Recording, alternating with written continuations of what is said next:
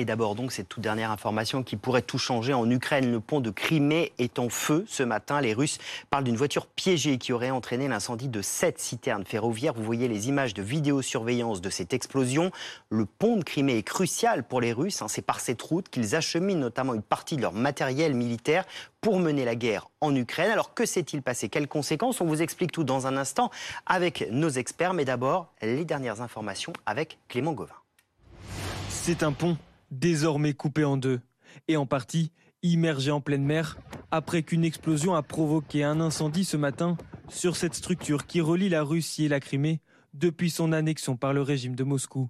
Selon les agences russes, l'incendie est d'origine criminelle. Aujourd'hui, à 6h07, l'explosion d'une voiture piégée a eu lieu sur la partie routière du pont de Crimée. Elle a entraîné l'incendie de sept citernes ferroviaires. Situé entre la mer Noire et la mer d'Azov, le pont de Crimée long de 19 km, est l'un des symboles du régime de Moscou depuis sa construction et son inauguration en grande pompe par Vladimir Poutine en 2018. Si aucune revendication n'a été faite pour le moment par le régime de Kiev, le 17 août dernier, un conseiller du président ukrainien considérait déjà le pont comme une cible militaire légitime. C'est une construction illégale et la principale porte d'entrée pour approvisionner l'armée russe en Crimée. En tant que tel, il doit être détruit.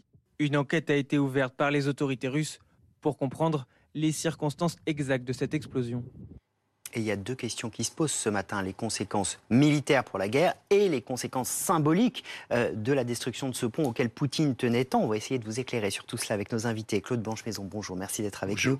Vous êtes ancien ambassadeur de France en Russie, auteur du livre Vivre avec Poutine aux éditions euh, Temporis. Soyez le bienvenu. Euh, général Michel Yakovlev, bonjour, merci d'être avec nous. Vous êtes ancien vice-chef d'état-major du Grand Quartier Général des puissances alliées en Europe, l'OTAN. Et puis Anne Junta est également avec nous. On, vous rejoindra, Anne Junta, dans, dans un instant, puisque vous revenez euh, il y a quelques jours euh, d'Ukraine. D'abord, Général, je voudrais avec vous qu'on comprenne bien l'enjeu militaire. Je le disais, ce pont qui relie donc la Russie à la Crimée permettait aux Russes d'acheminer une partie du matériel militaire pour mener la guerre en Ukraine. Si ce pont est inutilisable, qu'est-ce que ça change? Alors, ça change beaucoup de choses, euh, comme ça a été dit dans, l'introduction il faut quand même relativiser parce que avec la conquête de Mariupol et de la bande euh, euh, côtière de, qui est la, route nord pour aller en Ukraine. Les, euh, les, les, Russes ont ont une route, une voie terrestre. Simplement, c'est une voie terrestre qui est déjà sans doute abîmée au sens il y a eu beaucoup de combats autour. Elle est elle est compliquée, elle est quand même apportée. Enfin bref, le pont avait l'avantage d'amener par l'arrière et pouvait-on penser, hors de portée. Euh, donc par une voie sûre, ça permettait d'acheminer euh, donc du matériel, euh, voilà. il n'est pas exclu que le pont ait aussi une fonction d'aqueduc, parce que la Crimée a toujours eu un problème d'eau. Et, l'eau vient de, d'Ukraine continentale. C'est aussi une des raisons pour les combats autour de Kerch, Kherson, pardon. Donc, euh, donc voilà. Donc ça les prive d'un accès majeur. Alors, ça veut dire que la guerre va être plus difficile plus compliqué, oui. Plus compliqué. Et, surtout, ils vont devoir prioriser ce qu'ils, parce que maintenant ils remettent en route les bacs, comme avant, en fait, les ferries. Euh, et par lesquels ils sont arrivés pour l'invasion de 2014, soit en passant. Donc ils remettent en place des ferries. Bah, les ferries, c'est un débit très largement inférieur à un pont. Ça veut dire qu'il y a un vrai revers militaire. Et je le disais, l'autre question, c'est le revers symbolique. Au lendemain de l'anniversaire de Vladimir Poutine, on va peut-être revoir les images de l'inauguration euh, de, ce pont. Vladimir Poutine s'était euh, déplacé en personne en 2018. Il en était très fier. Attaquer ce pont, si on attendra la confirmation, si ça vient des Ukrainiens ou pas, c'est un symbole très fort. On a assisté à une semaine de descente aux enfers de Vladimir Poutine après le triomphe qui s'était organisé pour lui-même il y a huit jours au Kremlin, euh, avec euh, l'annexion mise en scène des quatre euh, oblasts ukrainiens, bien qu'une partie de ces oblasts soit toujours occupée par les Ukrainiens. Et c'est la première fois, d'ailleurs, il a innové. Je crois que c'est la première fois dans l'histoire qu'on annexe une zone de combat. il faudra lui reconnaître cela dans les livres d'histoire. Et aujourd'hui, le pont qu'il a lui-même inauguré, qu'il a lui-même voulu, qu'il a fait construire par un de ses amis euh, euh, et, va être utilisable pour quelques temps, probablement même pour quelques mois, compte tenu de l'ampleur des, dégâts. Donc c'est évidemment un revers considérable. Euh, politiquement, c'est grave. Militairement, probablement pas beaucoup. Ça va gêner un peu, mais dans le fond, pas tant que ça, puisque maintenant, il contrôle Mariupol.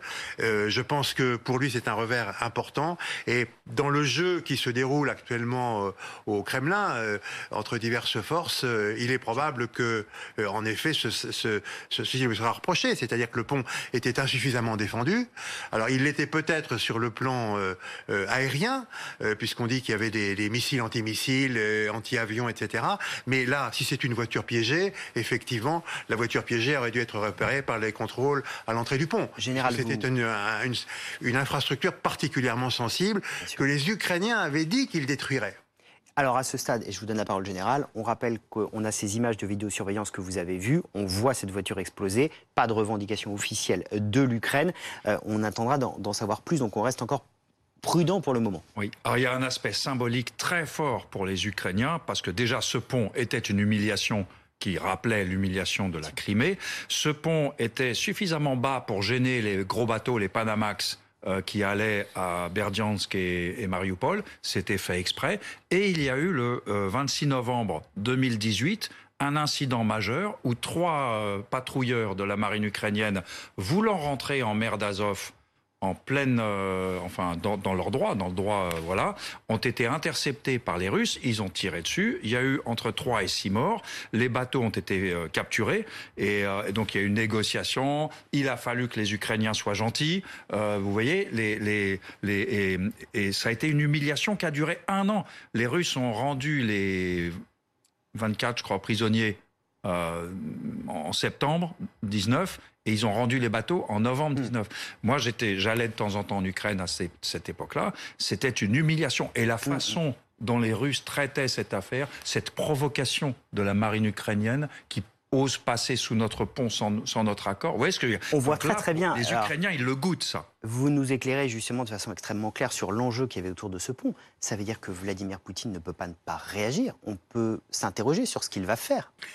Je crois qu'autant il, a, il pouvait ne pas réagir lorsqu'une base en Crimée a été attaquée, des avions détruits. Il dit que c'était un accident, un mégot qui avait mis le feu quelque part, enfin n'importe quoi. Là, il ne peut pas. Et d'ailleurs, tout de suite, euh, euh, la Russie a, réagi en termes c'est un attentat et il y a, nous déclenchons une enquête. Euh, donc, reste à savoir ce que le Kremlin décidera comme résultat de l'enquête pour en effet probablement protéger Poutine, mm, mm. puisqu'en réalité toutes les critiques que l'on voit, y compris à la télévision, d'État russe sont des critiques qui visent euh, l'étage en dessous, euh, le ministre de la Défense, les généraux. Et là, peut-être que ça va permettre d'attaquer aussi euh, les services de sécurité qui auraient dû être plus vigilants sur les véhicules qui circulent sur ce pont. Anne Jeunetet, bonjour, merci d'être avec nous. Vous êtes euh, députée Renaissance des Français d'étrangers, vous êtes vice-présidente euh, du groupe Renaissance à l'Assemblée euh, nationale. Vous étiez en, Ukraine il y a quelques jours avec une délégation de, parlementaires. Ce que l'on vit ce matin, ce nouveau revers pour Vladimir Poutine, on verra s'il faut l'attribuer directement à l'Ukraine, mais est-ce que c'est à l'image de ce qui est en train de se passer selon vous sur le terrain, de ce que vous avez pu voir, à savoir une détermination des Ukrainiens dans la contre-offensive qu'ils ont lancée depuis fin septembre?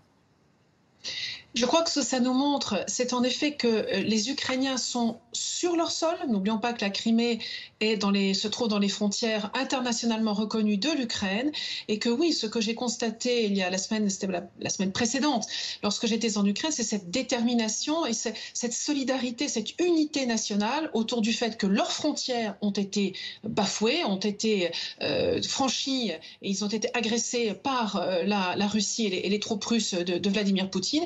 C'est ça qu'ils défendent. Ils sont sur leur sol et ils défendent leur territoire et leur sol partout avec beaucoup de courage, il faut le souligner, beaucoup de détermination, avec une unité nationale qui est tout à fait frappante quand on y va. La Crimée dont on parle aujourd'hui, c'était un objectif de guerre de, de Zelensky. Absolument. N'oublions pas que les frontières internationalement reconnues de l'Ukraine comprennent la Crimée. Ça n'a jamais changé. Ce sont les frontières de 1991. Et en cela, Zelensky a toujours, Volodymyr Zelensky a toujours été très clair. Il ambitionne, comme avec sa population, de récupérer la totalité de son territoire, Crimée comprise. Et nous, dans l'effort que nous faisons à soutenir son effort de guerre, nous demandons aussi, d'ailleurs, nous nous sommes exprimés lors du débat lundi, il y a, la semaine passée, et mon, mon collègue Benjamin Haddad l'a parfaitement rappelé, nous appelons à ce que les frontières de 1991, internationalement reconnues de l'Ukraine, soient récupérées et respectées. Anne Genetet, vous savez, euh, comme les spécialistes qui sont autour de moi, le poids symbolique que représentait ce pont pour Vladimir Poutine. Est-ce que, on parle beaucoup d'escalade en ce moment, mais est-ce que vous ne craignez pas que là, on rentre de nouveau dans une escalade avec une réaction extrêmement violente du Kremlin? Moi, je ne vais pas partir en conjecture, ça n'est pas mon, ça n'est pas mon domaine, mais je veux souligner, ça a été dit par l'un de vos intervenants tout à l'heure, qu'en effet, il y a un problème d'adduction d'eau sur la Crimée. Le canal qui alimente la Crimée vient du nord, passe non loin de, de l'oblast, dans l'oblast de Kherson, et pour le moment, il, est coupé, d'où euh, cette adduction d'eau qui avait été organisée euh, par euh, la Russie pour pouvoir alimenter en eau la Crimée. Il y a en effet un enjeu d'alimentation en eau, notamment, mais également d'alimentation en énergie. J'étais sur la ligne de contact entre l'oblast de Kherson et la Crimée en juillet 2021. Et on voyait par exemple que les euh, alimentations électriques, les poteaux électriques, les câbles étaient euh, coupés, sectionnés et à terre côté euh, ukrainien, côté oblast de Kherson. Donc il y a un enjeu d'infrastructure finalement de la Crimée, mais soyez, en tout cas ce que j'ai observé en, allant au contact et, en discutant avec mes homologues parlementaires ukrainiens, il y a une détermination très claire, très nette à récupérer leurs frontières telles qu'elles étaient définies en 1991. Savoir s'il y a une escalade, nous le verrons, mais en tout cas, on ne peut pas euh, contester à l'Ukraine le fait de vouloir récupérer ses frontières telles qu'elles ont été définies et reconnues internationalement. Merci à d'avoir été euh, avec nous en direct ce matin.